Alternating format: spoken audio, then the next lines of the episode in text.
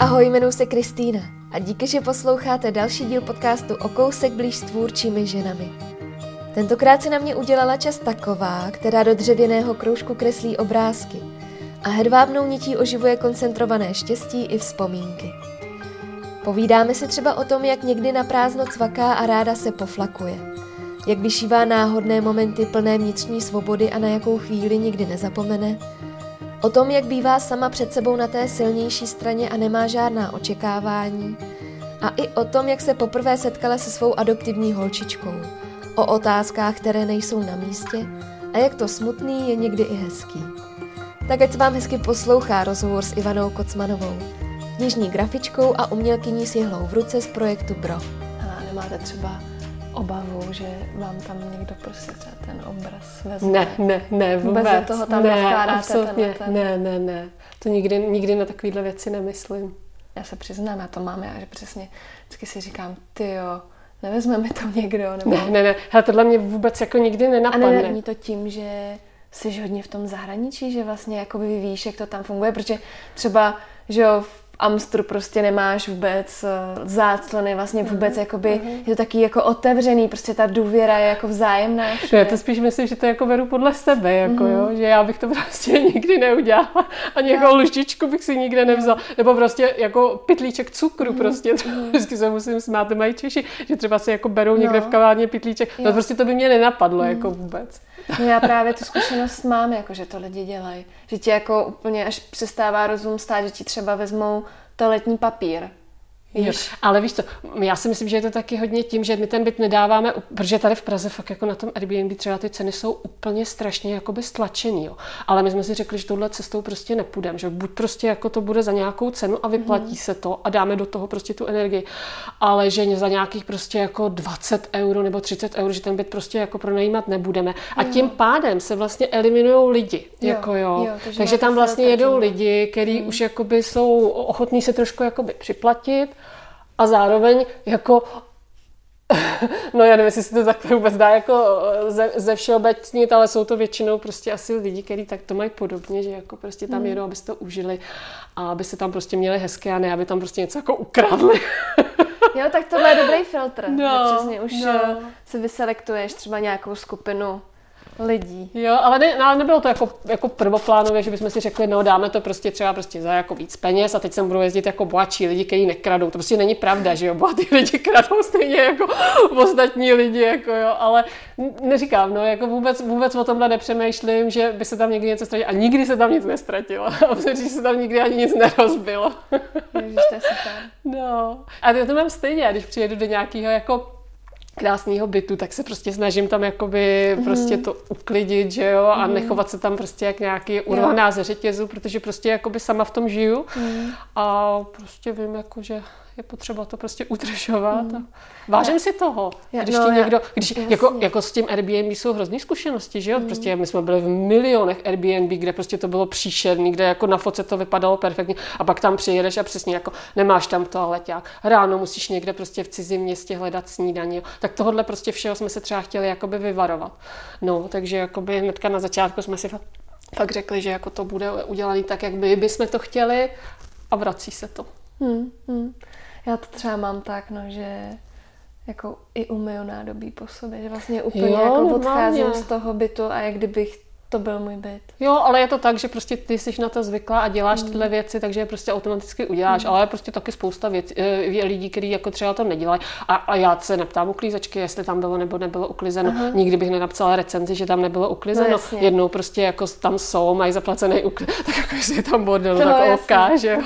Ne, to je spíš, jak se tam jako pak chováš, no, že třeba můj muž se mi za to dost jako posmívá, že že vlastně, že to nemusíš mít, když tady prostě přesně máme zaplacený úklid, někdo přijde. A já mám To takový to- to je takový česká povaha. Asi jo, tohle tohle má jo. třeba moje máma No to strašně. je takový jo. to, že máš, přijde, má ti přijít uklízečka No, a ty a ty uklízíš. Aby si nemyslela, že, že jsi bordelář.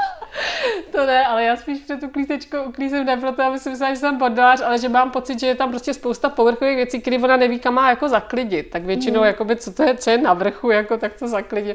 Ale tohle je pravda, že máma vždycky kamkoliv přijela, hrozně mě vždycky iritovala, tak jako prostě, no a hlavně to tam po sobě jako ukliďte, prostě nechte tam jako pořádek a říkám, hele, mami, jak jsem jako za, za, to zaplatila, uklízečku jsem tam zaplatila, tak jako prostě se tam nebudu jako úplně prostě, jo, normálně tam prostě nenechám tam jako na zemi pici poházený, prostě já nevím co, rozbitý flašky, ale jako abych tam nějak prostě někde, a má, moje máma ta je schopná jako vytírat. I když si zaplatila úklid. Ale to je jako prostě, jako, nevím, jestli český, asi jo. Asi jo, jsme asi trochu jako... jo. Jo, já to Takový jako slyším... jako posraný jsme trochu pořád. Jo, připosraný. To jsem teď někde slyšela, že i, i v tom svém biznesu, i ve svém životě, že to taková prostě připosranost. No, jako hlavně, aby si o tobě někdo něco jako neřekl, a hlavně, aby si o tobě někdo něco nemyslel. No, to je takový jako maloměstský. Mm. to, no, já vlastně jsem z maloměsta, takže... Ty jsi? No, no. Ale přitom se dobře cítíš v těch velkoměstech. Jo, jo, jo. Já už bych se asi jako na, na malý město. A vlastně se ne, necítím se dobře ani jakoby na venkově. Jako cítím se dobře ve velkém městě. Úplně prostě, když třeba jako přijedeme z chalupy zpátky jako do Prahy, tak úplně jako prostě, to se mě mm-hmm. spadne, jako jsem v bezpečí. mm-hmm. A stačí ti ta Praha poslední dobou? No, jestli stačí. To se nedá říct, jestli stačí, ale prostě teď jako ten život je tady, máme tady vlastně jako biznis, děti tady chodí do školy, ale vždycky si jako s ním, že budu jako bydlet v nějakém ještě jako větším městě. Praha jako je vesnice, že jo? Když potom jako poznáš větší město, tak zrovna jsme teďka minulý týden uh, měla jedna holčička moje narozeniny a přišly tam prostě nějaký uh, dvě paní, které se sem přistěhovaly, jsou původem z Martiniku a teďka jakože vyrůstaly ve Francii a teďka jsou tady asi třeba dva roky a ty jsou prostě jako nadšený úplně jako z Prahy, to je prostě jako bezpečný a všude je to, mm. a všude se dostaneš a je to prostě jako Eh, malý a nemáš tady nikde strach, jako jo. No, tak já se vždycky směju, protože to, to je přesně vlastně, co je takový jako klídek, smrát, nic se neděje, jako jo. A lidi se cítí bezpečně, no. Ale tak asi je potřeba trošku nějakého vzruchu většího. Hmm, potřebuješ vzruch ve svém životě? No, abych mi řekla úplně jako vzruch, ale mám ráda, když jako se věci hejbou kolem mě. A já nemusím být ani jakoby součástí toho dění, ale mám ráda prostě pozorovat jako mm-hmm. ruch kolem sebe. mm-hmm, mm-hmm. No mě právě se hrozně líbí, že v té tvé tvorbě že dost často si zaznamenáváš takový jako úplně obyčejný momenty toho dne, dost často i někde tak jako jenom spozdálí, kde vlastně třeba nejsou na první dobrou hned vidět ale že to fotíš v tom New Yorku. Tady nezažíváš tyhle momenty? No, já vlastně, vlastně je pravda, že jako hodně těch fotek a vlastně následně potom těch výšivek, jako je z New Yorku, ale je to fakt jako daný tím, že asi jako seš tam na nějakou omezenou dobu, nic moc je tam jako nerozptiluje. Tady vlastně jakoby nemám úplně čas jako, nevím, si vzít sluchátka na uši mm-hmm. a jít do města a jen tak jako kolem sebe jo. prostě jako pozorovat lidi většinou jakoby. A je pravda, že mě to tady a, a jako moc neinspiruje ani, jako ty lidi tady nejsou kolem, jako vizuálně. Samozřejmě je tady spousta inspirativních lidí, mm. kteří dělají krásné věci, ale já jako vlastně se inspiruju tou věcí jakoby na první pohled. Jo, mm. jo. Je to vlastně takový ten povrch, jako to, jak ten člověk prostě mm. vypadá, jak se pohybuje, jo, to, to mě vlastně jakoby inspiruje. Mm. A to tady jakoby moc nezažívám často, že bych potkala jako někoho, za kým bych fakt jako byla třeba ochotná jít jako pět ulic, jako jo, než jako třeba vyfotím. Ale je, a v tom New Yorku je to vlastně úplně jiný. Tam jako jsou prostě vyloženě třeba čtvrti, kde jenom jako sedíš, dvě, tři, čtyři hodiny jako a jenom pozoruješ jako lidi prostě. A jenom jako třeba na prázdno cvakám, jo? Ani, ani prostě nekoukám do toho mobilu, jenom prostě fakt takhle jako cvakám, cvakám, cvakám a pak se prostě třeba pak jako zpětně koukám a jako hledám tam nějaký momenty a prostě těch lidí se tam objeví jako spousta, jo. Nemusí to být vůbec v tom hlavním jako záběru, hmm. ale někde prostě jako je nějaká situace úplně prostě krásná, jako bezprostřední. To tam musíš mít spoustu materiálu. No nemám, teď nemám nic. Teď vlastně... Teď vyčerpala? A teď a vlastně jakoby to je tak, že uh, těch fotek je miliony a to mm. vlastně bylo taky začátek jako mýho vyšívání, protože jsem prostě měla mraky fotek jako v mobilu, v počítači, jo. A teď máš jako, já nevím, jestli ty to znáš, ale já prostě mám třeba od jedné fotky jakoby čtyři nebo pět, jako já jo. i deset. No. Jo, tak jako člověk tam jako hejbne rukou nějak, nebo prostě hlavou. A já nejsem schopná prostě z nich vybrat. Já nejsem schopná já to prostě ne. třídit, ty fotky. Hmm. A mezi nimi, mezi, mezi tím kvantem těch fotek, prostě, který tam jsou, je fakt jenom pár, jako který máš strašně ráda, nebo ke kterým jakoby máš nějaký vztah, jo, nějakou vzpomínku. Těch, to jsem zjistila, že těch je prostě pár. Takže ty jsem se jakoby snažila vytáhnout z té masy prostě tě, projít všechny jako ty roky třeba jako do zádu, jo.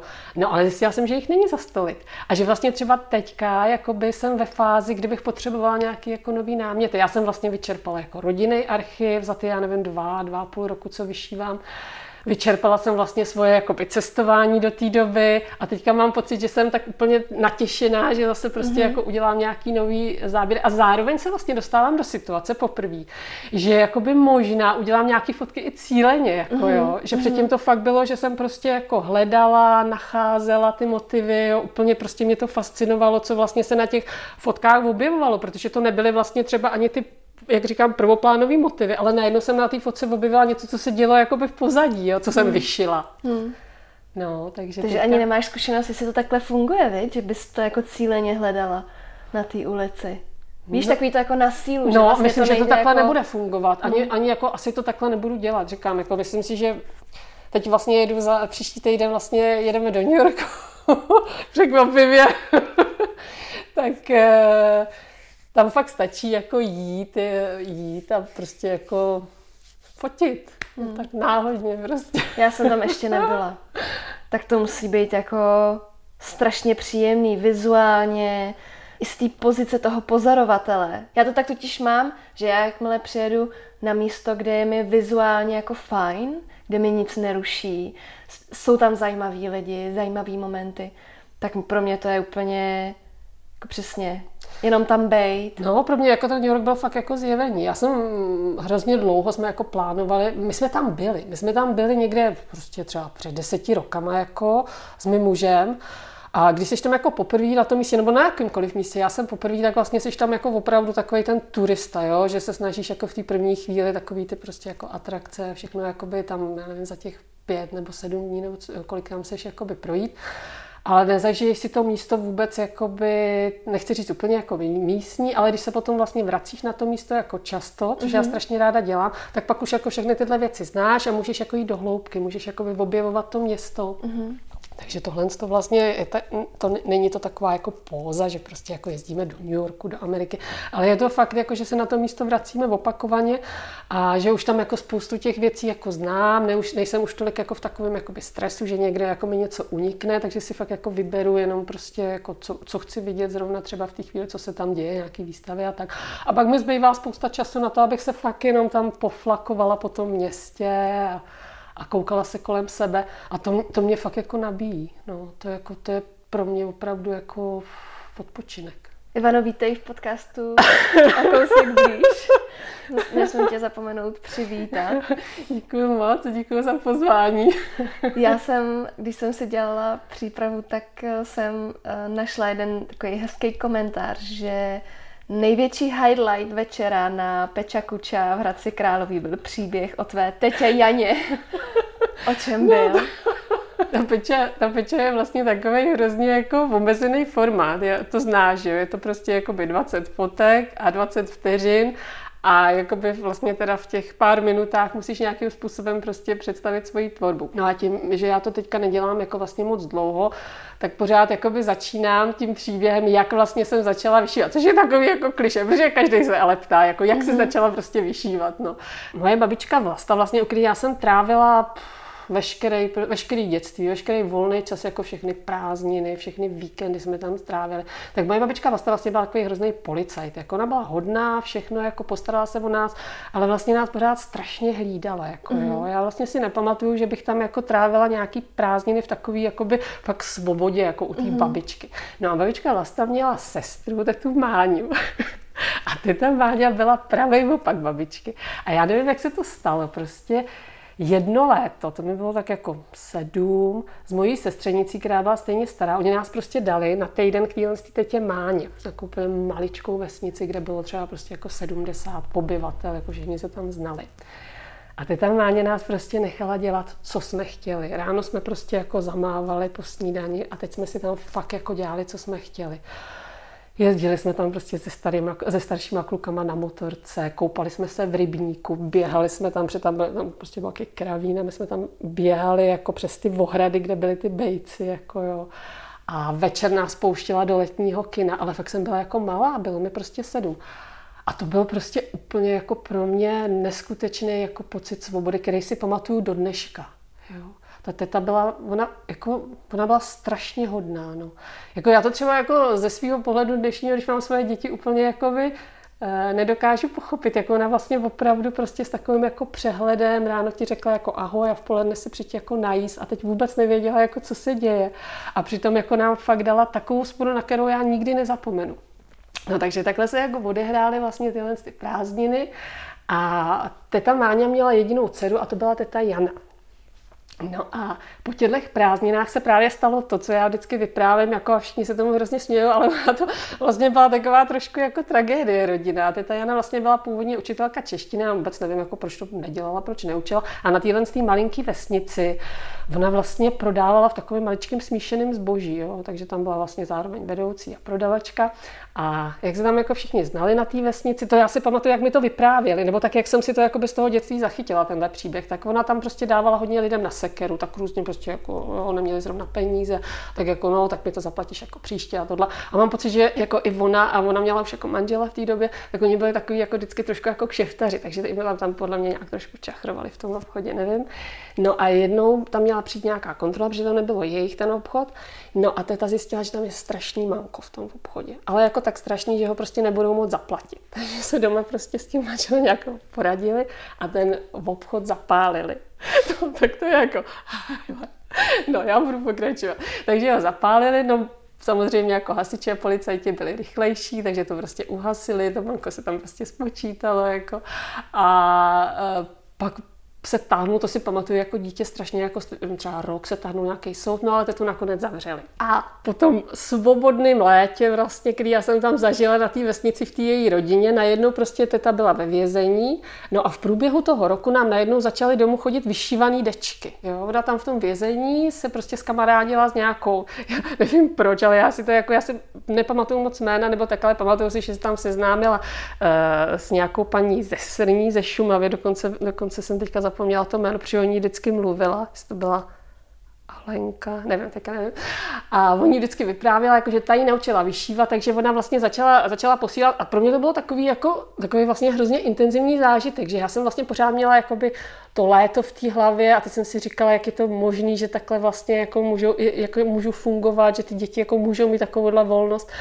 A najednou ta teta byla jako v tom vězení a teď najednou ty dečky a ty se mi jako strašně líbily. A nevím, jak dlouho v tom vězení byla, jestli tam byla prostě dva roky nebo tři roky. V každém případě, když se vrátila, tak jsme tam eh, s mámou jeli a to byl nějaký třeba jako víkend, mám pocit, ale to mám hrozně jako zkreslený tyhle ty věci. A ona mě, to, ona mě naučila vyšívat. My jsme tam prostě spolu jako začali vyšívat. Jako do dneška si pamatuju, jako ona mi řekla, jak prostě musím stříhat jako tu bavlnku, jaký musí mít krátkou a to. Vlastně teď jakoby z pohledu dospělého si vlastně uvědomuju kvej ten střed v té chvíli jakoby té svobody a nesvobody, který jakoby ve mně vlastně nějakým způsobem přetrvává.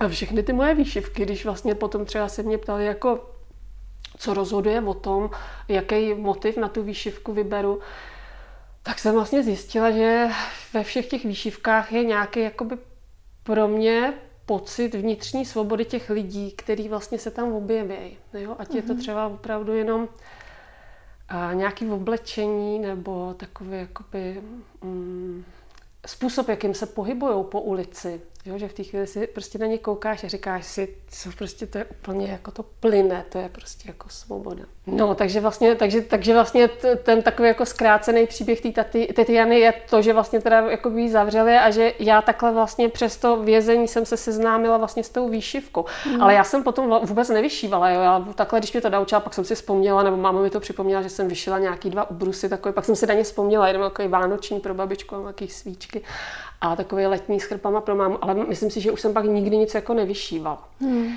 No a pak jsem vlastně jako v tom roce 2015, to byl jako, jako nejdelší pobyt v tom New Yorku, a vrátila jsem se právě a měla jsem jako hrozně moc těch fotek. A mezi těma fotkama byla jedna a to je taková, možná kdo jako sleduje teďka ty moje výšivky, to je taková hodně populární, jsou dva kluci ze psem, který vlastně jdou po přechodu na první pohled si myslím, že ta fotka jako působí i docela tak jako klišovitě, ale vlastně pro mě měla hrozný význam, protože já jsem ji fotila v situaci, kdy jako bylo vedro strašný v tom New Yorku. Já jsem měla na kočáru dvě svoje děti a teď jsem jako tam stála úplně splavená jako a fotila jsem je a oni fakt jako šli po tom přechodu a teď se úplně ten pes a oni se jako vlnili a v té chvíli já jsem si jako říkala, tak takhle bych teď chtěla v této chvíli být, prostě žádný děti, prostě jen se tady takhle jako, jen si takhle jít a prostě jako se koukat kolem sebe. No a tuhle tu fotku jsem vlastně jako by teda překreslila, udělala jsem si s ní ilustraci, vyšila jsem ji, no a začala jsem dělat další. Hmm. Tam zatím jsou teda úplně krásný příběhy, který možná ani jako nedokážeš přenést na nás, co se, co se no, na to dívá. Ale já vlastně jakoby ten příběh zatím žádný nehledám. Nehledáš. Prostě pro mě je jako důležitý ten moment, mm-hmm. jako ta chvíle, kdy jako toho člověka vidím, mm-hmm. tak ten je jako rozhodující, protože je to fakt jenom taková, jakoby, uh, je to vizuální věm a zároveň můj pocit, že ten člověk nějakým způsobem prostě vyzařuje Aha. svoji vnitřní svobodu. No já právě proto to říkám, že občas vidím, že jako máš tendenci tam trošku jakoby něco psát k tomu, k té výšivce třeba na Instagram a někdy to tak jako necháš úplně jako samovolně, ať, ať vlastně zatím si lidi jako přemýšlej, nad čím chtějí? Jo, někdy, někdy tam vlastně jako by třeba uh, mě napadne nějaký, nebo si vzpomenu, že jsem četla v nějaký knižce něco třeba, co jakoby se k té výšivce hodí, mm-hmm. ale úplně jako nepřímo. Takže někdy tam třeba dám nějaký jako citát z knížky, ale když ho nemám, tak tam vlastně jako nedávám nic. No to je právě otázka, je to no, potřeba? No, ne, Víš, že jako občas ne, si člověk říká, ne. potřebuju vlastně dovysvětlit ne, ten můj záměr, nebo ne, ne, to ne, moje umění. Ne, vůbec, vůbec, hmm. ne. Jo, vlastně, a já ani nemám od začátku potřebu jako cokoliv k tomu říkat. A ani vlastně jsem neměla na začátku pocit jako říkat, že jsem to já, kdo to dělá. Jako, mm-hmm. jo. Mhm. Chtěla jsi být úplně anonymní třeba? No, připadalo mi to, že vlastně jakoby to, to, to, to hlavní je ta výšivka prostě a to, co mm. jakoby na ní je a to, co každý vlastně si z toho jako veme. Mně se strašně líbí, že se nebojíš barev že prostě vlastně ty barvy jsou takovým jako výrazným prvkem. No ale tam nebyly od začátku. Nebyly. Já jako, co jsem věděla na začátku, že nebudu používat černou vůbec. Jo, černou barvu jsem používat nechtěla, i když si myslím, že jako třeba uh, v oblečení jsem, nebo mám hodně jako černý, nebo měla jsem možná dřív víc. Uh, černou barvu mám strašně ráda, tak jsem věděla, že jako na té výšivce nechci používat černou. Nevím proč, mě přijde taková jakoby brutální, že mhm. vlastně jako Našla jsem tmavě modrou, hedvábnou a to, je vlastně zá, a to byl od začátku základ té výšivky a já jsem vlastně ty první výšivky, které byly hodně uh, v, v, v mém dětství a třeba o mých rodičích a i my se tam objevili jako prarodiče, tak byly jednodušší, tak to byly vlastně jenom takový opravdu jako ilustrace skoro až. Uh, byla to vlastně ta tmavě modrá linka. No a já jsem potom začala zkoušet uh, kombinovat to, vrstvit tam další látky, nejdřív jenom fakt jako maličko, že třeba do nějakého detailu jsem tam tu látku navrstvila.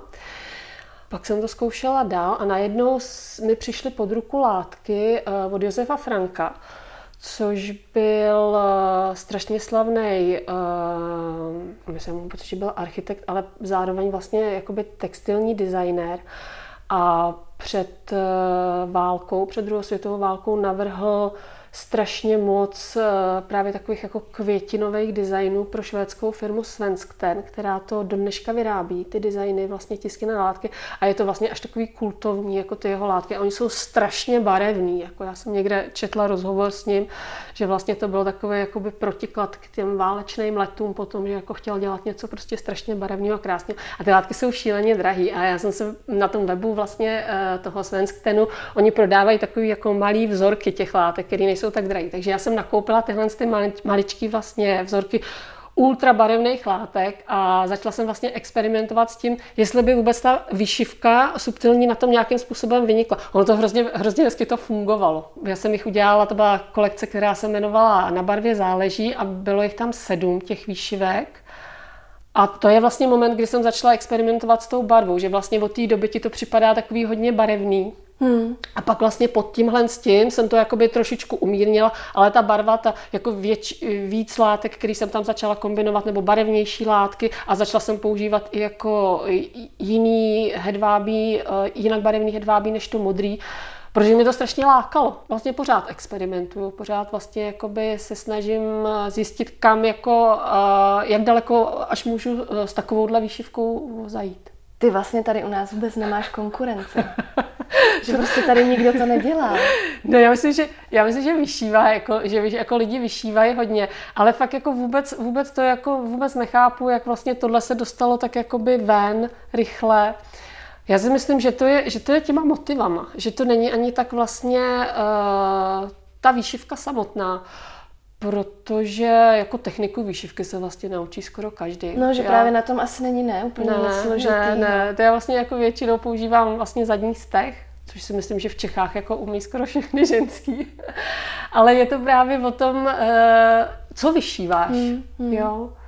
Tak mě by asi ne, ne, nebavilo prostě vyšívat nějaké jako kytičky a zvířátka. Jako. Takže možná, že tady jako spousta lidí vyšívá, ale spíš to, spíš, spíš to pořád zavání takovým jakoby jako odpočinkem u televize nebo prostě takovou jako relaxací a, a vlastně, se to, vlastně se to vůbec jako nedostává na nějakou tu, tu hranici vlastně třeba už designu nebo umění, což je strašná škoda, protože ve světě to takhle funguje. Ta výšivka ve světě je strašně jako populární a, a... No teď v poslední době já to sleduju no. a fakt tom je obrovský boom a, a lidi jsou schopní jako zaplatit a to strašně mm. velký peníze, aby to měli na zdi. A je to vlastně už takový jako fine art.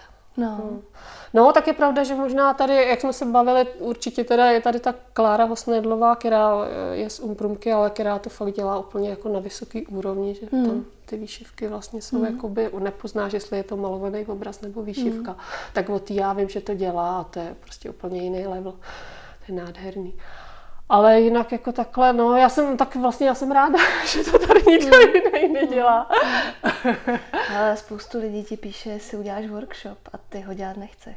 Ne, ne, určitě, určitě to není tak, že bych ho jako nechtěla dělat, ale uh, spíš do téhle doby mi dávalo smysl dělat ty workshopy, uh, když se vlastně uh, kolem té výšivky mojí něco děje, když třeba je nějaká jako výstava, nebo třeba jako byl nějaký ty design weeky, design blog, jako, tak, tak tam mi dává smysl jako vyšívat, protože zároveň lidi můžou tu vyšivku vidět. Ale zatím ještě nejsem jako v takovém úplně jako stádiu, že bych jako pořádala workshopy jen tak třeba prostě jako někde v kavárně. Mě to prostě nedává moc jako by úplně smysl. Protože říkám, jako a workshopy výšivky, moderní výšivky se v Praze pořádají, dělá to víc lidí. Takže si myslím, že jako kdo chce třeba jako vyšívat. Ale je pravda, že na moje workshopy většinou přijdou lidi, kteří chtějí vyšívat jako já. No právě. chtějí vyšívat ty věci, přesně, co dělám já. Přesně, no. že by no. rádi vlastně trošku nasosali to, co tam ty máš zatím. Jo, že, jo. Protože to je vlastně hrozně jednoduchý, že jo, koupíš si přesně dřevěný kolečko a uh-huh. už můžeš začít, že uh-huh. není jako nic, nic těžkého. No, není, říkám, podle mě je to o tom, co chceš vyšívat. Uh-huh. Jo. A to je možná jako vlastně úplně všude. No, že mít a to ten je záměr. No, no. Tu představu. To je, já myslím, že to je stejný vlastně, jakoby, co chceš říct. Hmm. Jo, co vlastně chceš říct tím, tím, co děláš. A tak to je asi všude, v hmm. každém, v každém oboru. A měla jsi to takhle i dřív, že jsi měla jakoby potřebu se nějak něčemu vyjádřit? Nebo to nějak jako vzniklo v tobě teď v poslední době? No, já vlastně jako ani nemám pocit, že se jako k něčemu jako vyjadruju. Spíš, eh, spíš mám potřebu něco tvořit od jak živa. Mm-hmm. Jak se jako posunovat v životě dál a dělat jako pořád nový a nový věci. No a tohle jako uh, vlastně k tomuhle mě dovedlo, dovedlo zážitek z dětství, což mi připadá prostě strašně důležitý. Podle mě to dětství je opravdu jako zásadní. Takže jako asi nějakou radu, kterou bych jako dala lidem, kteří jsou třeba na nějakém rozcestí a je spousta lidí, kteří chtějí jako kreativně tvořit, hmm. což je prostě strašně hezký. Tak já si myslím, že jako třeba fakt strašně moc impulzuje jako v dětství hmm. a že by se jako měla vrátit, vzpomenout si na nějakou věc, která ti dělala radost, která tě těšila a na to jako navázat, protože tohle fakt u mě takhle bylo. Já vůbec by mě nikdy nenapadlo, jako že, že budu vyšívat, jo takovýmhle způsobem a že se to takhle vlastně jakoby mm. posune, mm. Jo, že budu vystavovat na design bloku, že budu mít výstavu, o, že budu mít vlastně jako svoji expozici na křehký Mikulov. To by mě vůbec, vůbec by mě to nenapadlo. Jenom jsem vlastně úplně jako plynule navázala na něco, co mi fakt dělalo jako radost, když jsem byla malá. Dá se to třeba nějak teď i z té pozice toho rodiče vlastně jako podporovat u toho dítěte? Jako, kreativitu určitě, když jako sami k ní tíhnou, tak jako určitě. Nedáváš třeba nějaký mantinely, nebo naopak jako že spíš tam se snažíš nějak jako zasahovat, aby ne, vůbec, se to podporovalo. Vůbec, vůbec, vůbec, jako vůbec děti jako do něčeho netlačím. A o, ta starší dcera jako úplně sama od sebe jako strašně ráda kreslí a, a jako tvoří už jako od malička. Hmm ale že bych jako nějak úplně jako to jí v tom, prostě jí říkala, když byla malá, no tak teď budeme jako kreslit mm-hmm. a mhm. tohle budeme, to vůbec, to vůbec. No a vlastně ta druhá holčička, tak to třeba vůbec, jako ta vůbec, jako ne, vůbec jako něco kreslit, to jí nedává vůbec žádný smysl, jako jo. Mm-hmm. to je spíš taková jako pohybověc nadaná, ale já jako ty děti nějak úplně nevychovávám, tak spíš jako je nechávám být a pozoruju, jako co, co, co prostě dělají rádi a, a v tom, v tom se snažím jakoby nějak prostě mít vstříc. Aha. Asi jako každý. Taky v jednom rozhovoru si řekla, že to vyšívání je tvým lékem na vnitřní nervozitu. Co, no, co, to bylo co na začátku. Co, jo, změnilo se to, já jsem se právě To jsem měla právě zeptat. pocit do začátku, když jsem, jako, když jsem začala vyšívat, že mě to fakt jakoby uklidňuje, jo, že, že uh, No ale pak, jak se to začalo nabalovat, to, to byl ten začátek, kdy mě vlastně jakoby nic ještě netlačilo v té chvíli, kdy jsem tak fakt jakoby si říkala, tak teď udělám třeba 20 výšivek, jako, zkusím to nějak jako maličko posunout, udělám si webovky, udělám si jako Instagram, prostě to tam dám jako a uvidím, co se bude dít. Jo, nebyl prostě žádný, žádný jako stres zatím Aha. nebyl. Tak to si myslím, že jako byla ta fáze, kdy, kdy se dá říct, že e, to byla taková ta představa lidí o vyšívání, že jako fakt sedíš někde jako na tom křesle teď jako vyšíváš a prostě úplně jako se jako vyklidníš. Tak to možná tak jako by bylo protože já mývám takový jako občas úzkostní stavy a mývám v období, kdy prostě mi jako není úplně moc jako fyzicky dobře, tak tohle mi připadalo, že vlastně jako najednou se přede mnou otevřel takový nový prostor, kde vlastně opravdu mi to pomáhalo. No, jenom, že pak jsem to vlastně teda takhle dala jako ven a najednou se kolem toho prostě udělal takový trošku jako humbuk a vlastně začaly jako vznikat akce, kde vlastně se měla vystavovat, no a tím pádem uh, už to začalo být trošku takové jakoby maličko tlak, protože vlastně musíš vyšívat a trvá to strašně dlouho. Ta vyšívka prostě to není hotový jako za dvě hodiny. Jo? To, to prostě, neříkám, že to trvá zase jako třeba měsíce, jako zrovna ta moje výšivka, ale abych třeba udělala jako kolekci pěti výšivek, která byla vlastně třeba teďka na tom křehkém Mikulově, tak to mi trvalo březen, duben, no tři měsíce. Tři měsíce. Mm-hmm. Takže No a takže vlastně najednou začal přicházet takový jakoby tlak už zvenčí, takže už to, už to není takový úplně jako, já to dělám strašně ráda, jako jo. Uh, těším se na tu chvíli, kdy jako budu mít ten čas a sednu si a udělám to, ale když už pak jako třeba tlačí ta výstava, tak už jsem trošičku jako v presu, protože eh, dělám do toho jakoby svoji práci a samozřejmě kolem jako děti mm-hmm. a tak to každý zná, no prostě mm-hmm. to není úplně jakoby těch chvilek, kdy jako fakt máš úplně, kdy můžeš vypnout a třeba jenom jako pět hodin se soustředit na vyšívání, tak to, to má málo kdy. Jako. Hmm, hmm. A večer to třeba nedělám vůbec. To mi taky někdo jako říkal, no tak jako vy takhle jako po těch večerech, to jsem se smála, protože večer vůbec, to jsem jako vyčerpaná. Spíš ráno nebo dopoledne, když třeba děti jsou ve škole, tak jako něco udělám, ale že bych takhle večer, to, to vůbec. Dokázala by si představit, že by se to přetavilo do tvý úplně jako hlavní činnosti? Mm, jo, dokážu si to představit. No. Chtěla bys? Mm, nepřemýšlím o tom takhle jako vůbec o, tom, vůbec o tom takhle nepřemýšlím. To prostě, když to přijde, tak vlastně jako to nějak bude, začne to třeba takhle jakoby fungovat. Do hlavní činnosti by se to muselo asi přetavit v momentě, kdybych začala fakt jako hodně prodávat, kdybych vlastně mm, to dělala a zároveň jakoby, uh, mohla hodně prodávat. Měla jsem z toho prostě hmm. nějaký třeba jako pravidelný příjem nebo hmm. tak. A to si jako nemyslím nějak, nebo že by to, že by to v téhle chvíli takhle jako přišlo. Že, hmm. že ještě je vlastně jako přede mnou strašně otevřená jakoby cesta a těch možností jako v té výšivce, který jako, a těch plánů, který já mám, je prostě spousta. A vlastně, vlastně jsem i docela ráda, že je to pořád v téhle fázi, že je to takový jakoby prostě nechci říct, jako koníček, ale je to prostě jako uh, jiná část uh, těch věcí, které dělám, tak uh, takhle teďka je to fajn prostě a můžu to prostě, můžu to rozvíjet, můžu, můžu vymýšlet věci a v klidu, v relativním klidu to jakoby dělat, no. Ale jako jestli, jestli, jestli přijde někdy chvíle, že se tím budu živit, kdy, kdy to bude fakt tak jako rozjetý, že třeba jako mě budou lidi kupovat, tak to nevím, to vůbec o tom takhle nepřemýšlím. Já vlastně takhle nepřemýšlím moc jako dopředu nikdy což si myslím, že je jako nejlepší. Mm-hmm. Když takhle na tou výšivkou trávíš spoustu času, jak vlastně snadno se ti pak jako prodává? Dobře. Dobře. no prostě to je taky, jako, že třeba člověk si myslí, že fakt jako nad tím stráví spoustu času a teď tomu máš jako, jako takový citový vztah, no to ne, prostě já ne. Já když už jako nad tím dělám moc dlouho, tak už prostě to chci mít hotový, už si říkám a, a, a v momentě, kdy je to hotový, tak vlastně tu výšivku vůbec nemám ráda. Prostě teď tam vidím, jako co tam mělo být jinak, jak to mělo být jinak. A už vlastně jakoby je to hotový, jako je to udělaný tak, jak jsem v té chvíli to jako nejlíp mohla udělat, ale že bych jako někdy si mohla říct, že s tou výšivkou jsem fakt jako stoprocentně spokojená, to nikdy nenastane tenhle moment.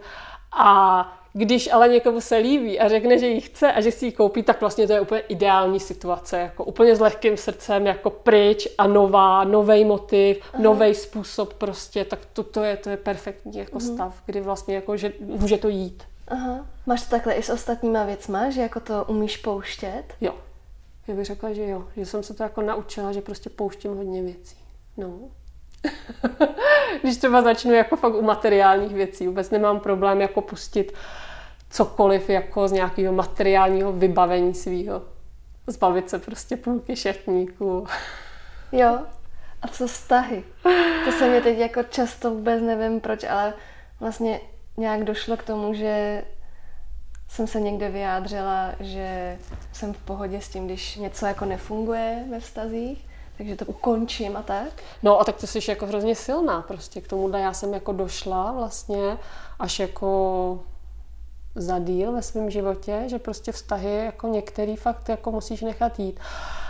A udělala jsem to takhle, neříkám, že jako hodněkrát, ale udělala jsem to třeba jako dvakrát nebo třikrát, takže jsem fakt, a to byly jako přátelství, které trvaly roky, jako jo. Ale najednou vlastně jsem zjistila, že to, proč vlastně jakoby uh, jsem toho člověka měla ráda, je pryč. Mm-hmm. A samozřejmě to nebylo tak jakože úplně hned, ale prostě ještě chvíli třeba jsem tomu dávala nějakou prostě šanci a nešlo to, ta energie prostě, kterou jsem do toho já dávala, se prostě nevracela a nechala jsem to prostě být. Prostě ty vztahy skončily. Hmm. No. A jako nemůžu říct, jako, že bych toho třeba litovala. Prostě takhle už se, už se jako k tomu nevracím. Myslím si, že to tak jako mělo být. No že jako všechno, všechno, co v životě děláš a dáváš do toho energii, tak se ti nějakým způsobem jako musí vracet. A u lidí obzvlášť. U dětí je to něco jiného, jako jo, tak tam ty děti máš a jenom doufáš, že ta energie se ti jako vrátí. ale jako v dospělém životě u lidí opravdu prostě jsem ochotná to pustit kdy, v momentě, kdy zjistím, že já dávám a nevrací se mi to prostě od toho člověka zpátky. Poslední tvoje kolekce tak je inspirovaná básničkou, nebo spíš textem a citátem. Citátem od Nabokova poslyžny jsme přece bohové. Máme obrovské modré stíny a pohybujeme se v nekonečném světě plném radosti. No a to je prostě přesně jako moment, kdy jako se ti setkají věci, jako jo. Já třeba jsem, uh, mám strašně ráda Vladimíra Nabokova, jo, už za leta jsem přečetla všechny ty jako tlusté knížky a hlavně povídky, vlastně úplně si pamatuju třeba, když mi bylo 20, že jsem narazila na povídku od Nabokova, vůbec jsem ho neznala, jmenovala se Zvuky a to jsem byla úplně, úplně jako prostě zamilovaná. A to se mnou jako jde pořád, to, to třeba mm-hmm. tak, pak, pak prostě jsou různí třeba spisovatele, který čteš, ale pak jako třeba už je ti víc a, a už je to takový trošku jako kliše a tohle mi zůstalo. A tohle jsem třeba pořád měla jako v hlavě, to se mi strašně líbí. To nevím proč, ten citát se mi prostě strašně líbí. A najednou vlastně se to spojilo jakoby s tou výšivkou, vlastně tou mou fascinací lidma, který jdou prostě městem, který jdou po ulici a ty modré stíny se strašně dobře protnuly jako s tou tmavě modrou nití, kterou používám. Tak a vlastně od začátku jsem si říkala, že jako bych chtěla udělat nějakou kolekci, která bude takhle vlastně trošičku jakoby na tohle navázaná a to, a to se vlastně teďka splnilo hmm. Eh, v tom Miklově. A vlastně na to můžu navazovat teďka pořád dál, protože je to opravdu jakoby o lidech, kteří jdou, kteří prostě se nějakým způsobem jako pohybují ve městě hmm. a snaží se vlastně v tom městě nějakým způsobem vyniknout. Hmm. V, jako hmm. ve městě jako být vidět, něco dokázat, je prostě podle mě jako strašně složitý.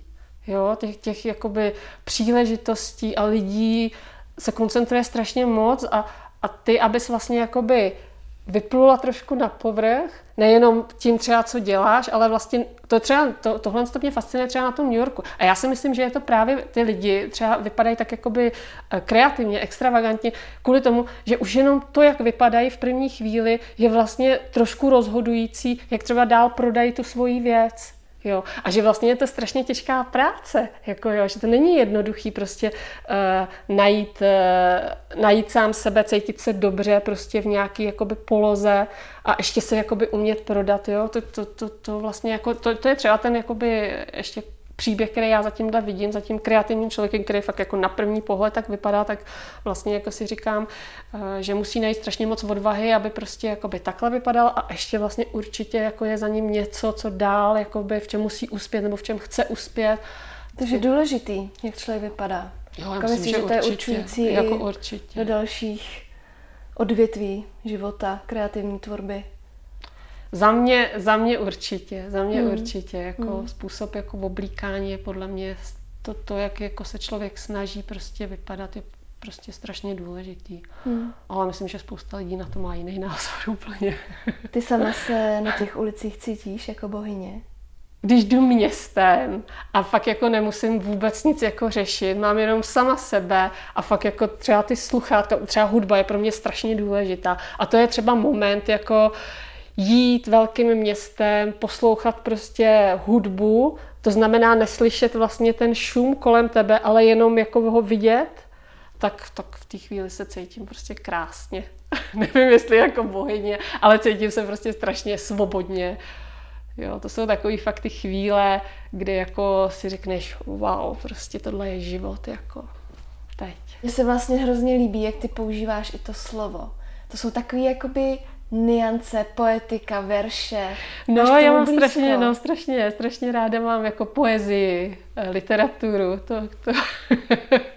no, jo. Ale přitom sama, mimo těch výšivek, tak hlavní náplň tvý, tvoje profese je, že jsi v nakladatelství. Aha, grafička. Grafička. Dělám, dělám vlastně knížky pro děti. A knížky pro děti, no. No, tak... jako, to, jako vlastně ten, já jsem taková prostě jako fakt jako multifunkční. Aha, to máme rádi tady. Moje hlavní náplň je grafika, dělám vlastně eh, grafickou úpravu knížek, dětských knížek. Taky jsem hodně knížek napsala, dětských. Ne nějakou beletry, ale spíš takový populárně nauční knížky. A překládám z francouzštiny knížky dětský. O, no a úplně perfektně se to jako doplňuje s vyšíváním, mm-hmm. asi se všema těma věcma kolem. Já sama mám strašně ráda poezii a i se snažím občas něco psát, tak eh, co máš třeba za nejoblíbenější autory nebo sbírky? Poezii strašně, to jako, já jsem jako za, jako za leta jsem toho přečetla strašně moc a vždycky, když se mě někdo zeptá jako na nejoblíbenější film, na nejoblíbenější písničku, Těžký knížku, vybírat. no ani si v té chvíli vlastně vůbec nedokážu jako vzpomenout. Úplně na začátku, když jsem se jako dostala k k poezii, tak jsem třeba strašně měla ráda Václava Hraběte. I Vladimír Nabokov píše poezii krásnou. A teď určitě, teď určitě mám něco, co mám strašně ráda a vůbec si na to jako v téhle chvíli nemůžu vzpomenout. vím, vím, vím. Úplně, úplně nádhernou prostě poezii psal Jaromír Pelc, což nevím, jestli ho vůbec jakoby někdo zná. On patří vlastně eh, k lidem, kteří tvořili v 70. 80. letech minulého století tady. A on byl, eh, myslím, redaktorem literárních novin, ale já jsem se k němu dostala tak, že, a to je zase dětství, jako jo. Moje máma, uh, mám pocit, že měla nějakou jako známou v knihkupectví a prostě, i když třeba naši vůbec neměli žádný vztah jako ke knížkám, jsme doma neměli vůbec žádné knížky, tak máma mě pravidelně jako kupovala knížky. Měla tam nějakou paní známou a ta jí vždycky prostě dávala jako typy a jednou jsem, uh, to mám pocit, že mi bylo 10 nebo 11, jsem dostala takový, jak bývaly takový ty kolibří vydání poezí. A já jsem dostala tuhle tu maličkou sbírku vodní od Jaromíra Pelce. A já mám pocit, že jako jsem tomu vůbec nemohla rozumět, jo. Ale od té doby tu knížku pořád jako u sebe mám a to, je, to, to fakt jako mám, to, jestli někdo ho třeba nezná, tak si jako to přečtěte, ty jeho, ty jeho verše prostě z těch 70. 80. let, který jsou fakt jako strašně vo vztazích, o lásce a je to úplně jako poezie, kterou fakt mám strašně ráda. Styl, hmm. styl psaní té poezie, tak, hmm. tak tohle z toho. Knížky u vás nebyly, takže si dost času trávila v knihovně? Jo! to jsem měla jako dítě strašně ráda, no. To byl v pátek, vždycky jsem šla do knihovny a tam jsem jako byla až do večera, napůjčovala jsem si tam knížky na víkend. Uh-huh. No, to jsem jako, když jsem byla malá, jsem strašně ráda četla. A teď se třeba říká, že jako děti vůbec nečtou, ale aniž bych fakt jako nutila prostě třeba svoje děti. Nikdy prostě jsem je nenutila, tak třeba ta starší, jako moje dcera, úplně přirozeně strašně ráda jako čte. I přesto, že samozřejmě jako zbožňuje iPad a všechny mm. prostě jako elektronické hry, ale jako třeba její deset teďka přečetla hrozně moc knížek a ráda čte, no. Tak já si myslím, že tyhle věci buď jako v tobě jsou, anebo mm-hmm. prostě nejsou. Jo. To, že si, no, tohle jako, že si třeba někdo veme do hlavy, že jako teď prostě ty jako zbožňuješ literaturu a prostě. Já, ani, já mám i pocit, že to nedokážu jakoby předat, ten jakoby mít, že to je tak jako nepřenosný tyhle ty věci. Že nejsem prostě ten typ člověka, který dokáže druhýho slovama pro něco natknout. Mm-hmm. Takže třeba vlastně uh, ta výšivka je pro mě v tomhle tom hrozně jako fajn, že nemusím jako moc mluvit. Mm-hmm. Přitom to ale něco říká. No. Jedna z tvých holčiček je adoptovaná. Aha. Ty sama vlastně jsi mi říkala, že, že klidně se pojďme o tom pobavit. A je adoptovaná z Afriky. Aha. Jak k tomu došlo? No, došlo k tomu tak, že e, vlastně jsme byli s mým mužem v nějaký fázi e, v životě, kdy jsme si prostě říkali, že jsme hodně dostali a říkali jsme si, že to nějak jako vrátíme. Takže jsme si prostě rozhodli, že si adoptujeme dítě. Z Afriky? Má to nějaký uh, Ne, ne, ne, to nemělo vlastně vůbec žádný jako důvod. V té době to vzniklo úplně spontánně, protože jsme znali asi dvě rodiny tady v Praze, které vlastně adoptovali takhle dítě z, z Afriky. A tak jsme vlastně zjistili, že to, že to jde. Jo, mm. sice jsme nevěděli jak, ale věděli jsme, že to jde. No a nějak jsme se tím jako prokousali. No a bylo to náročné, to já třeba Bylo, jako no. vůbec Bylo, nedokážu Bylo to představit. strašně náročný. No, Co no. bylo úplně nejtěžší na tom celém? No to čekání, vlastně celá ta adopce, celý ten proces trval eh, od chvíle, kdy vlastně jsme si jakoby vybrali tu holčičku, tak eh, trval dva a půl roku. A vlastně jako většina toho procesu se odehrávala vlastně v Africe. A to vlastně čekání na každý ten jako posun v tom adopčním procesu mm. a prostě ty administrativní úkony, které si tím jako byly spojený, tak to se prostě vleklo strašně dlouho. A to si jako nikdo nedokáže představit, protože jako čas v Africe plyne úplně jinak.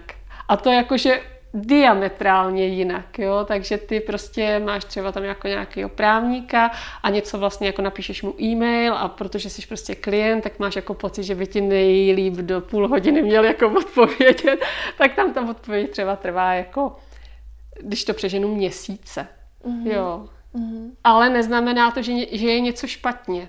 Jenom vlastně ty v té chvíli si myslíš, že to je špatně, protože s tím nemáš prostě vůbec žádnou zkušenost a když už jako nepřijde odpověď měsíc, to si řekneš, no tak to je prostě v háji celý, to prostě jako vůbec nevyjde. A najednou prostě přijde a o maličký kousek se to posune. A takhle vlastně se to jakoby vleklo až vlastně jako do chvíle, než vlastně ambasáda jako vystavila pás s šengenským vízem a než vlastně a, a už jenom a v té chvíli, kdy třeba už jako to všechno bylo vyřízené, kdy ta holčička měla pás, kdy už jako to bylo jasný, tak stejně od té chvíle ještě dalšího půl roku třeba trvalo, než vlastně oni do toho pasu získali nějaký výjezdní povolení jako z té země.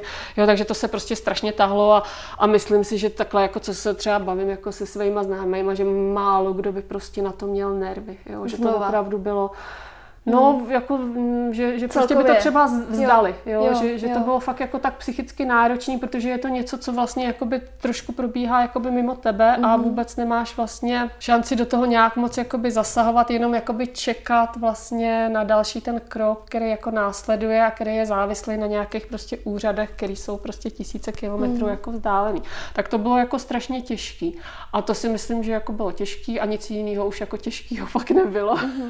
No mě teda na tom přijde přijde i hodně zajímavý, že už se vlastně jste reálně věděli, která holčička to bude a takhle dlouho Aha. jste čekali, až Aha, teda vlastně no. o ní budete Ona byla vlastně pečovat. jako v sirotčinci celou tu dobu, takže, takže o to, to ještě bylo jako horší. Neměla si chuť tam třeba dojet a starat no, se tam o jako, tam. Já bych třeba i tu chuť jako měla, ale eh, můj muž byl v tomhle prostě racionální a v celku vlastně i vlastně ty právníci byli racionální v tom, že vůbec to není jako... Jednoduchý ani bezpečný, že jako mm. ta mhm. situace třeba vnitropolitická zrovna v té jakoby zemi, z který uh, ta Beatrice naše je, tak nebyla vůbec stabilní v té chvíli, kdy ta adopce probíhala a vůbec nebylo vlastně uh, jako žádoucí, aby tam takhle někdo jako jezdil. Já jsem pak ve stejné době poznala jednu paní, která vlastně jako paralelně, nějak nevím, kde na mě dostala kontakt, ale paralelně adoptovala taky uh, a ta se právě rozhodla, že tam jako v v průběhu toho procesu prostě pojede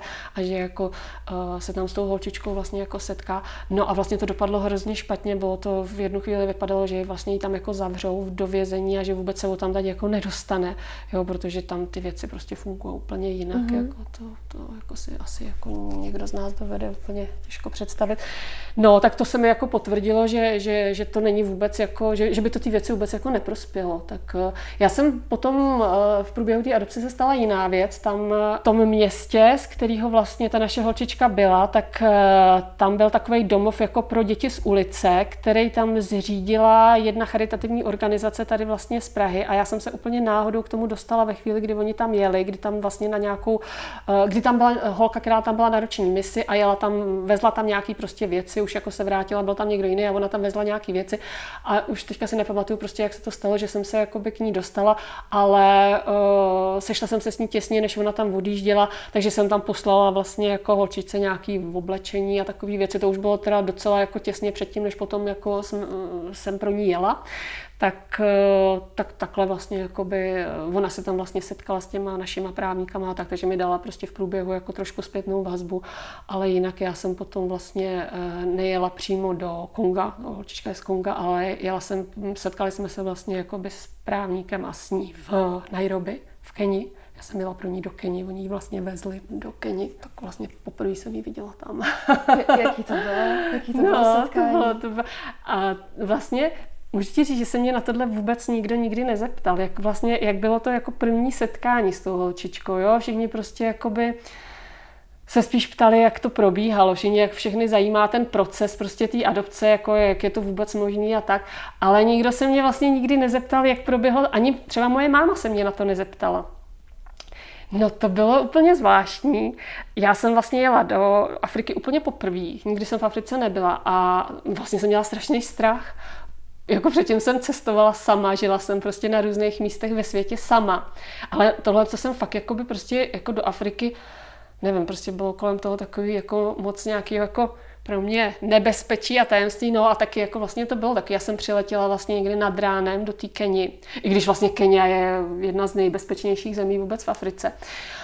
A čekal tam na mě taxikář a teď jsme vlastně jeli, jako ještě nebylo úplně rozedníno a jeli jsme vlastně uh, tím městem, to byla periferie, kde vlastně šly davy lidí do práce, tam jsou na té periferii prostě továrny, takový ty nadnárodní řetězce a ty lidi jdou polem a škarpama se prostě valejí, jakoby, no to byla nějaká apokalypse, jako jo. Takže já vynervovaná, no já jsem měla teda zaplacený hotel a já jsem tam přijela ráno a vlastně ta právnička měla přiletět z Beatrice večer v 6 hodin, ale s tím, že vlastně mi napsala, že po dobu celé té cesty u sebe už nebude mít mobilní telefon a že už se vlastně jakoby spolu neuslyšíme až prostě tam na tom místě. Takže to samozřejmě bylo jako pro mě strašný vrah, protože jak jsem byla vytrénovaná z celého toho procesu, že jsem si říkala, no ještě tohle vlastně nemusí vyjít. Jo? Po té cestě se může cokoliv stát, protože oni vlastně jakoby nakonec získali, když ona už měla ten pas vyřízený a měla tam od našich úřadů vlastně tu výjezdní doložku, tak oni ještě potřebovali výjezdní doložku vlastně koňskou a v té době se ty, se ty koňské výjezdní doložky prostě najednou nedávaly. Prostě ta vláda to zastavila a oni nějakým způsobem prostě tam měli někde prostě nějaký jako háčky, ho získali pro ní, ale stejně ji museli někde prostě taky jako v noci autem vyvízt vlastně eh, z toho Konga Eh, až na nějaké jakoby letiště v té sousední zemi a to.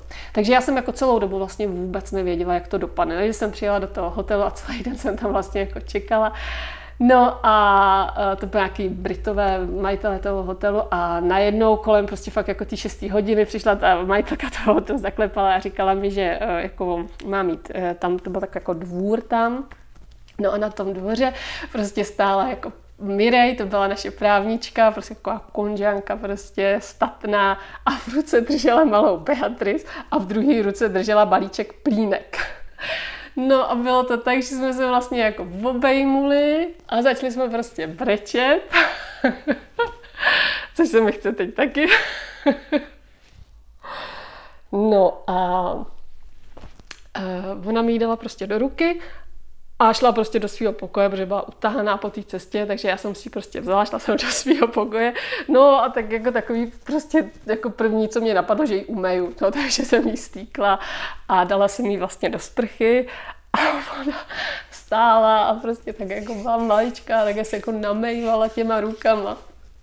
No a no, tak jsme prostě tam začali spolu, my jsme tam měli vlastně, uh, já jsem tam strávila asi 4 nebo 5 dní uh, v té Nairobi No, tak uh, to bylo fakt takový jako hektický úplně. Já jsem prostě byla jako fakt totálně vynervovaná prostě a zároveň jsem se snažila si to tam trošičku jakoby jako jestli je dobrý říct užít, ale prostě jo, třeba myslím si, šli jsme tam třeba s Beatrice do zoologické zahrady, protože to si myslím, že předtím vůbec jako, jako třeba žirafy nebo nějaký divoký mm. zvířata ona vůbec prostě neznala, neviděl. Mm. Takže jsme tam takovýhle jako malé věci podnikali. No a pak, eh, a pak vlastně jako bylo trošku i drama, s tou cestou z, to, z té Keni, protože vlastně na letišti, já jsem měla vlastně celou tu složku adopční, která byla ve francouzštině a vlastně na tom letišti oni si to vzali a řekli, že tomu jako nerozumějí a prostě uh, odešli prostě s touhle adopční složkou, která byla jediný, jako mm. jediná věc, vlastně, kterou jsem měla v ruce, která vlastně obsahovala celých těch dva a půl roku vlastně jakoby snažení mm. a oni s ní na tom letišti prostě někam odešli, jako i když jsem jim říkala, že, že to prostě jim nemůžu dát. Takže tam jsme jako seděli s tou Beatrice a jsem si říkala, jestli jako teďka to dobře dopadne, jestli se jako někdo vrátí a vrátí mi prostě její pás a tuhle adaptační složku, tak už všechno jako bude dobrý. No a dobře to dopadlo, vrátil se pán za půl hodiny, přinesl no a pak už jsme jako letěli. Aha. Takže byla tady jí byly dva a půl tři roku? Byly, tři byly. Tři byly. No, byly přesně tři vlastně. Jaký je to pocit, když už to dítě je trochu jako větší, ale vlastně se s ním vůbec nerozumíš. No, ale ona jako vlastně, to, tohle, tohle je třeba věc, o kterým jsme vůbec jako fakt, já nevím, to, ono to vyzní jakoby špatně, jo, protože spousta lidí jako, nebo většina lidí jako řeší dopředu, jako jo. Ale my vlastně, jsme tyhle věci neřešili, protože jsme byli v takové fázi, že už jsme jenom chtěli, aby to dítě už tady bylo, jako jo, jestli bude makový prostě, jestli bude nějaký prostě třeba nemocný, nebo to už to bylo jedno, prostě důležitý bylo jako, ať už je hlavně prostě jako tady, ať už nějakou, my máme nějakou moc prostě něco dělat, nějak se jako voní, voní postavit. No a my jsme si vlastně na začátku říkali, že by bylo fajn, kdybychom měli jako miminko. A ona byla miminko v době, kdy vlastně jakoby, uh, jsme ji poznali, jí bylo 9 měsíců a my jsme vlastně žili v domění, že to bude třeba trvat půl roku. Takže vlastně jsme chtěli miminko. No, ale miminko nebylo, bylo tříletý dítě, který vlastně bylo jako miminko, protože hmm. ona, jak byla vlastně v tom siročinci, tak ona byla strašně opožděná. Jí byly tři, tady prostě ve třech letech děti, já nevím, prostě se učí anglicky. Ona byla jak rok, rok a půl starý dítě. Ona vůbec nemluvila. Ona vůbec nemluvila žádný jazyk prostě, jo? nemluvila francouzsky, svajli, prostě nic nemluvila. Měla plínu, prostě vůbec neuměla ani chodit jako na záchod a ona sotva chodila. Ona vlastně ani moc neuměla chodit, jako, takže to fakt bylo jako miminko. Takže to tím to bylo jako celý tohle jako vyřešený. Takže vlastně jako se začala učit mluvit, chodit na záchod, všechny vlastně takové ty věci, které jako učíš malý dítě, když už jako dospěje do nějaké fáze, že už mm. jako, a to je zralý. Proč byste si adoptovali holčičku z Afriky a ne třeba tady z nějakého dětského domova? Má to nějaký jako důvod? Nemá to žádný důvod a vlastně jako na tohle se ptá hrozně moc lidí a mě ta otázka vlastně, teď tě nechci vůbec jako urazit, ale mě to vlastně ta... ta otázka vlastně není vůbec na místě, jo, protože prostě jako... to tak je. No, jako, jako, já nevím, jak, kdo má právo rozhodnout o tom, který dítě je jako na pořadu dne, mm-hmm. který má jako mít to štěstí, jo. Mm-hmm. To jako všechny děti, které jsou opuštěný, prostě jako by měly mít šanci. Mm. A to, to, že my jsme se zrovna rozhodli takhle, jak jsme se rozhodli, tak je výsledek asi nějaký prostě situace, která v té chvíli jako by mm. byla. A takhle o tom jako vůbec nepřemýšlím. Mm. Ale je pravda, že tohle to jako, je to vlastně takový jako argument, že nejdřív jako zachránit ty české děti a pak to jako ty ostatní. Ale takhle jako my to vůbec jako s mým mužem mm. nemáme, to mně mm. přijde i takový jako prostě hloupý vůbec se nad tím pozastavit. Já vždycky vlastně, když mi někdo říká, proč vlastně jsme si jako adoptovali ty dítě, tak já vlastně mám vždycky chuť říct, proč ty jsi ho neadoptoval, jako. Mm. Protože ono to fakt není tak těžký, není to tak složitý. Mm. Je, to, je to prostě jenom o tom, že jako k tomu přistoupíš tak, uh, že nebudeš moc plánovat dopředu. Jo? Hmm. Že prostě si řekneš, takhle to uděláme a budeme rádi, když to jako dopadne dobře, ale přemýšlet jako dopředu o nějakých právě jako třeba jestli to, jak to dítě bude a jestli tě jako bude mít rádo a tak jako to dopředu prostě nikdy nevíš. Ani, ani podle mě u hmm. svého dítě to hmm. prostě nevíš.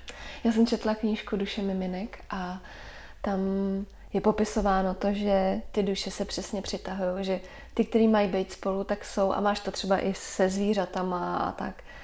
Je, je to tak, že třeba ty tam si třeba taky cítila, že vlastně je to úplně správně, že ta Beatrice prostě k vám patří a, a všechno to klaplo? Hele, tohle to já takhle, jakoby, takhle já věci jakoby nevnímám. Já to prostě mám spíš tak, že podle mě jako rodiče často jsou zklamaný vlastně třeba z těch adoptovaných dětí nebo ze svých dětí, hlavně proto, že něco jako očekávají. Jo že prostě jakoby mají nějaké očekávání a to se teďka zrovna prostě jako nenaplňuje. Tak já si myslím, že my s mým mužem jsme lidi, kteří fakt jakoby nemají žádný očekávání od těch dětí. Jako jo. A tím si myslím, že to jako klaplo. Tím, že opravdu prostě jako jí bereme takovou, jaká je a snažíme se jí prostě jít jakoby naproti v tom, co si myslíme, že jako potřebuje, nebo v čem třeba, jakoby, co jí zajímá, v čem by byla dobrá. Ale já fakt jako nemám žádný očekávání od těch dětí. Jo? A pak prostě to nemůže narazit. Hmm. Může to narazit, ale, ale prostě jako eh, je asi větší pravděpodobnost, že to nezačne prostě jakoby haprovat. Hmm. Tak tohle si myslím, že je prostě jako pro mě strašně důležitý, že fakt jako to v sobě mám a že jsem jako šťastná, že to v sobě mám. Nic od těch dětí neočekávat, jenom prostě doufat, že se ti to vrátí a být velkorysa ke všemu prostě, nejenom jakoby k dětem, ale ke všem věcem prostě v životě a to se ti prostě vrátí. Já vím, že asi vlastně ono se to nedá moc posuzovat, prostě v tom žijete a máte to takhle, ale jaká je vlastně ta vaše dynamika i třeba mezi těma holkama? Že vlastně už jako na první pohled je jasný, že je každá úplně jiná. no a třeba tohle, že vlastně Tohle třeba eh, je hrozně, hrozně hezká věc, která, kterou jsem si uvědomila až ve chvíli, kdy ona tady byla. To, to, to jako maličko odbočím. To, že je vlastně ona eh, afričanka, že je prostě úplně černá a jakoby je v tvý rodině a ty prostě s ní funguješ, jako jo, chodíme prostě ven, chodí, jako žijeme prostě úplně normálně, tak vlastně jakoby už na první vlastně dobrou dáváš najevo, jaký postoj máš k životu. Že jsi člověk, který mu prostě e, nevadí rasy, národnosti, orientace prostě. Nemusím vůbec nic říkat a prostě jako tímhle, a to je takový jakoby bonus pro mě strašný. Jo, že, že třeba vždycky prostě mám pocit, jako, že se musím jako k něčemu vyjádřit takovému, jako, že prostě nesouhlasím s tím, že někdo prostě jako je proti sňatkům homosexuál a tak a, a najednou prostě jako by nemusím nic říkat a jako většina lidí chápe, že jsem zřejmě jako otevřená těmhle věcem. Tak to je prostě to je, to je jako perfektní. No a co se týká dynamiky, tak samozřejmě ona má strašně, jako Beatrice má strašně velký temperament a vlastně ta druhá moje holčička Nina, ta je vlastně úplně opak. Takže se jako perfektně doplňují takže si jako úplně sedli. A teď vlastně to nechci, aby to fakt jako vypadalo jak taková prostě jako idylka, jo. Oni jsou úplně stejně jako všechny ostatní děti, prostě rvou se, mlátějí se, nadávají se a za pět minut jsou zase prostě největší kamarádky, jako jo, ale nějak bych řekla fakt, jako že i ta Nina je podobná jako my, že opravdu, a, a ona je vlastně i taková víc bych řekla jako v téhle chvíli taková fakt jako aktivistka, že opravdu jako bojuje proti tomu rasismu jako kdekoliv, jo, ne, neváhá jít za ředitelem školy, když jako má pocit, že se tam děje nějaká jako nespravedlnost. Mm. Takže si myslím, že tak jako by přirozeně prostě se tyhle ty věci, které třeba pro nás jsou strašně důležité pro naší rodinu, takže to tak jako fakt jako vycejtí to dítě mm. a že tak jako plynule na to prostě naváže, že to nemusíš vůbec tlačit tyhle věci. Co chceš svým dcerám předat jakožto ženám? Zamýšlíš se nad tím někdy? Já úplně nevím, jako jestli se nad tím, s tím někdy zamýšlím. Já vím, že jako teďka vlastně jako takovýto téma jako ženství a právě jako by toho hledání jako ženy v sobě a jako bohyně a takový, že někdy se tomu i trošku jako směju, když vidím takový tyhle ty seberozvojové aktivity. Protože vlastně o tom moc jako by nepřemýšlím. Já, nevím, já mám třeba pocit, že mám v sobě trošku víc by chlapa, než bych měla mít na venek. A zároveň jako uvnitř se cítím hrozně jakoby emotivní, něžná to si myslím, že právě jako by mi pomohlo dostat ven ty výšivky. Že to je takový ten moment, který vlastně jako by třeba ode mě, hodně lidí mi řeklo, že by to ode mě nečekalo. Jo, že jako by vlastně dělám něco takového. Ale to je věc, která je ve mně, která je ve mně od jak živa. Jo. Že já jsem fakt takový prostě hodně jakoby citlivý člověk, ale vlastně asi to nedávám jakoby moc najevo. Snažím se spíš jako vě, věci, uh, který se týkají třeba jako mých blízkých a vůbec okolí řešit nějak jakoby racionálně, aby prostě všechno nějak jako dobře dopadlo, tak uh, jestli jako, uh, já nevím, já takhle o tom nepřemýšlím, asi prostě to bude tak, že oni si prostě jakoby ze mě něco vemou a jestli to bude prostě jako uh, to ženství. Já třeba žiju v hrozně feministickém vztahu, jako, jo, kde vlastně já nemusím vůbec jakoby bojovat o nějaký prostě svoje jako ženský výsady, jo, mm. že prostě uh, úplně jakoby přirozeně prostě se svým mužem máme takový vztah, že jako o děti se staráme jako rovnoměrně, můj muž je prostě člověk, který mě prostě nikdy nekritizuje, vždycky mě podpoří, jo, což taky zase najednou může znít jako úplně, ale prostě to tak je. Nebylo to tak vždycky. Měla jsem taky vztahy prostě, které byly jako takový, že jako musíš si nějak tam hledat jako to místo v tom vztahu a bojovat prostě o nějaký energie, což je strašně vyčerpávající. A já jsem těch vztahů měla hodně, jako to musím říct. A vlastně jsem se nebála je opustit, když jsem cítila, že to prostě nebude ono. A už jsem byla i celkem prostě jako na, na takovém jakoby rozcestí, že už jako fakt na mě to okolí tlačilo, kde už jako prostě budu mít nějaký jako trvalejší vztah a děti. Ale já jsem prostě věděla, že dokud jako to nebudu cítit, takže prostě třeba klidně ty děti jako budu mít sama. Což mi z dnešního pohledu připadá úplně naivní geniální myšlenka, protože opravdu pokud jako máš partnera, který se dokáže s tebou jako rovnoprávně o děti starat, tak je to jako ohromná úleva. Tak eh, pak najednou to přišlo. Jo, a já, já si fakt myslím, že, že jakoby, hmm, když jako netlačíš na ty věci, jak jsme se o tom bavili, když vlastně jakoby cítíš tu věc a netlačíš na ní prostě, tak ona přijde. Jo, v mém životě prostě já nemůžu tlačit na věci. A zároveň mám pocit, že někde bych jako měla přitlačit, ale ještě jsem nenašla prostě ten správný eh, způsob, jak to jako udělat, aby to bylo přirozený. Aby to fakt nebylo takový jako pres. No, takže, takže vlastně my máme takovýhle jakoby vztah, takže já, já vlastně, já vlastně jakoby, tyhle věci mě nenapadají, nemusím to jakoby řešit, jako cítím se prostě, mm, cítím se žensky, když se mám asi cítit žensky, ale zároveň mě nedělá problémy prostě dělat jako věci, který by měli dělat. Jako, ale když tohle je takový prostě jakoby rozlišování, jako co by měli, podle mě to dneska fakt jako úplně prostě ty rozdíly se stírají. A já fakt nevím, jako jestli je to dobře nebo špatně, já jenom prostě žiju jakoby ten vztah, který mi takhle jako vyhovuje a který vlastně jakoby mě obohacuje a vůbec to svoje ženství jako neřeším. Čeho se na sobě nejvíc ceníš? Co máš na sobě úplně nejradši? Já si myslím, že jsem strašně velkorysá a že to se by prostě vyplácí, ale jako tak přirozeně. Já myslím, že tohle to prostě jako, ať třeba prostě všichni lidi v mé rodině jsou, jaký chtějí, tak prostě jako ta velkorysost tam taková prostě jakoby je.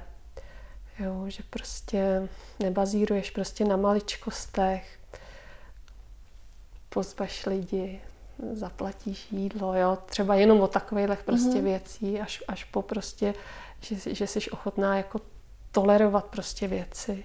Mm-hmm. Já myslím, že jsem taky prostě hodně tolerantní. A s, a s tím máš dobrou zkušenost, že se ti to vrací? Možná, uh, jsi asi... Uh, uh, ne, ne, tak s tím jako, jako to, tohle to vlastně jako by ta velkorysost se, bych řekla, že i dokonce se ve většině případů jako nevrací. Ale ty jsi na té silnější straně prostě v té chvíli sama před sebou. Ty hmm. prostě si jako byla velkorysá, ty si prostě pro tu věc udělala prostě maximum a jestli vlastně jako by ta odezva tam na té druhé straně není, tak OK, prostě jako obejdu se bez toho. Hmm. Hmm. Ale prostě vím, že jako v té chvíli prostě jsem to udělala správně za sebe a že nějaká karma prostě fakt jako funguje. My jsme se nedávno potkali, to teď tady musíme říct, protože jsme se chtěli trošku poznat. A ty jsi mi vlastně říkala strašně zajímavou věc a já na to od té doby jako fakt přemýšlím a myslím na to, že takový to jako říct jsem šťastná, že vlastně tomu jako úplně nerozumíš, jako jak, jak to vlastně člověk může říct. Ne, jak, tak to, jako, jako by vlastně, jako ne, že bych tomu nerozuměla, jak to člověk může říct, jako asi tomu rozumím, jak to člověk může říct. Prostě Spíš jako, že to neumíš ty říct. Nebo v té že... chvíli, jako já jsem, to bylo navázané na nějaký tvůj předchozí Aha. rozhovor s někým a teď fakt jako už nevím, jako kdo to byl, ale ty vlastně to položíš takovou jakoby přímou otázku, která je vlastně strašně jakoby těžká, protože ty řekneš jako, cítíš se teďka spokojená nebo jsi šťastná, ale jako pro mě třeba v týhle z té chvíli prostě bych asi jako lhala, kdybych řekla prostě, že jsem jako v téhle chvíli prostě šťastná. Protože to štěstí a vůbec jako pocit štěstí, pocit prostě svobody, pro mě není žádný prostě jako konstantní stav, který jako trvá. Jo. Mm-hmm. Pro mě prostě jako štěstí nebo prostě pocit štěstí, pocit svobody jsou prostě krátký okamžiky, prostě fakt jako sekunda, to ti probleskne hlavou teď, prostě v téhle chvíli jako je to tak, jak prostě to má být, ale to jsou jako okamžiky, které přicházejí vlastně v mém životě, ale jsou mezi nimi jako velký třeba intervaly, jo, že třeba někdy fakt mám pocit, jako třeba že třeba si říkám jako půl roku dozadu, že jsem nezažila žádný fakt jako by třeba intenzivní pocit, kdybych prostě fakt si řekla jako ježiš, teď je to prostě jako krásný, nebo teď jo ale určitě to, určitě, jako kdyby se mě teďka zeptala, jsi šťastná, tak jako bych nedokázala říct, no tak teď jsem jako šťastná. Ale přitom vlastně možná jakoby jo, ale ten pocit štěstí prostě asi pro mě neznamená jakoby nějakou konstantu, něco, co mhm. trvá prostě, jo, jo. jo. něco, do čeho se dokážu položit, jo, mhm. protože já si myslím, jako, jako u mě je to všechno prostě hrozně jako na houpačce, jo. Jo, chvíli prostě mám pocit, že všechno jako dobrý, perfektní, do sebe zapadá a další chvíli prostě jako něco nejde a takhle se to vlastně střídá. A vlastně jsem si uvědomila, že eh, tohle jsem jako převzala asi třeba od svojí mámy nebo i od mojí babičky a to není vůbec jako dobrý, že vlastně, když jsi jako moc šťastná, tak na, v zádu v hlavě máš jako nebuď, protože prostě se to jako pokazí. Jo, teď, když jako tenhle stav je, tak určitě přijde nějaká prostě jobovka. Jako jo. A tohle si myslím, že třeba mě moje máma s mojí babičkou dali do hlavy. A je to totální blbost, ale prostě jakoby to tam mám a takhle vlastně jakoby někdy funguju. Se přistínu, že takhle funguju. Hlavně jako to moc nehroď, hlavně nebuď prostě jako moc happy, aby náhodou tě to tadyhle prostě rychle jako nesetnulo. A to si myslím, že, že není úplně dobrý. že bych mohla být víc šťastná, kdybych tam tohle neměla. Aha. Uh, jako to vypadá happy set? ty to často máš právě, že to třeba i vyšíváš nebo to někde jakoby píšeš. Do češtiny se to dá přeložit jako šťastně nešťastná nebo nešťastně jo, šťastná. Uh, no, happy set, to je vlastně, tak to je si myslím vlastně, že jsem já happy set. Pořád do kolečka. no a i vlastně jako to smutný je, je někdy hezký. tak a je to za námi. Jak se vám naše povídání líbilo? Napište mi o tom. A dejte mi vědět, co vás jako děti těšilo a zda se k tomu třeba postupně vracíte. Pokud byste chtěli Ivanu pozdravit, podpořit nebo jí něco hezkého povědět, najdete ji na adrese bypolnočkabro.com, na Facebooku i Instagramu jako Live by Bro, nebo ji pošlete zprávu na livebybro.gmail.com. Pokud se vám podcast líbí, budu ráda, když ho budete sdílet se svými blízkými. A když mi dáte vědět, jaká témata či ženy byste si rádi poslechli, nebo jak bych mohla podcast vylepšit, ať už komentářem či zprávou na Instagramu nebo poštou na buďmezavinač.okousekblíž.cz. Také mě potěší, když budete podcast ve vaší oblíbené aplikaci odebírat a na iTunes mi necháte krátké hodnocení. A budeme si o kousek blíž i na Instagramu, kde se můžeme vzájemně podpořit a kde pravidelně dávám vidět o všem, co nového se chystá. Tak se na vás těším zase příště, u povídání s další zajímavou ženou. Do té doby se mějte fajn a brzy se slyšíme.